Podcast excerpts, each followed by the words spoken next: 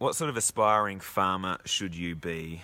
This I want to talk about because I spoke to an aspiring farmer during the week and um, it really inspired me. They felt a little bit hopeless in their situation, but to me it was just really, really inspiring. And I know to investors and, and retiring farmers, their story is what they're after.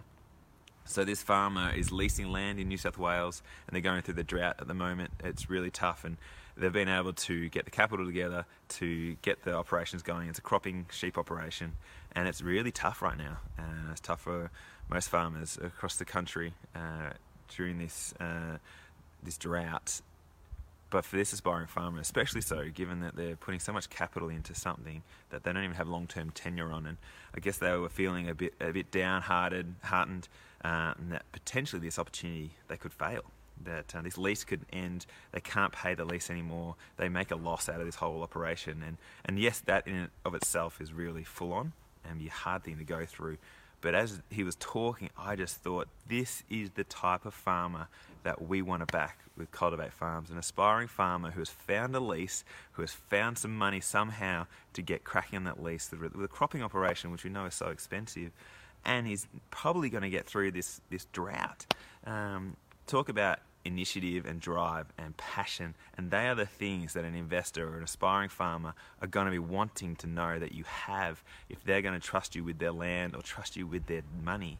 Uh, they want to know that you're going to get up every day. They want to know that you've been battling on your own, uh, out on a farm, uh, against all odds to try and make a go of farming. Imagine if you were, if that farmer is given the opportunity of a land of extra investment how far they can take that. So I, that's the story I want people to think about is like, what are you doing with the limited resources that you have, maybe the limited time you have to demonstrate you are worthy uh, of working with a retiring farmer or investor, that you are going to treat their money well, that you're going to treat their land well, that you have the drive to get up every morning. What are you doing to prove that you have that?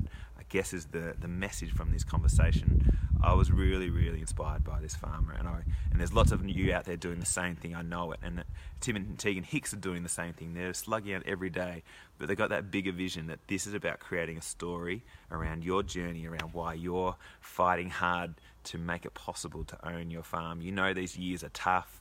You know leasing's tough. You know working as a farm hand is tough, or whatever it is you're doing to demonstrate it. It's tough, but you've you need to go through these hard work, these hard times to demonstrate that you really want it and that someone will trust you with an amazing opportunity, which is farm ownership uh, and working with these people who can open those doors for you. So that anyway, I was just really really inspired by that, and I just want to reflect on it with you. I'd love to hear your stories as well.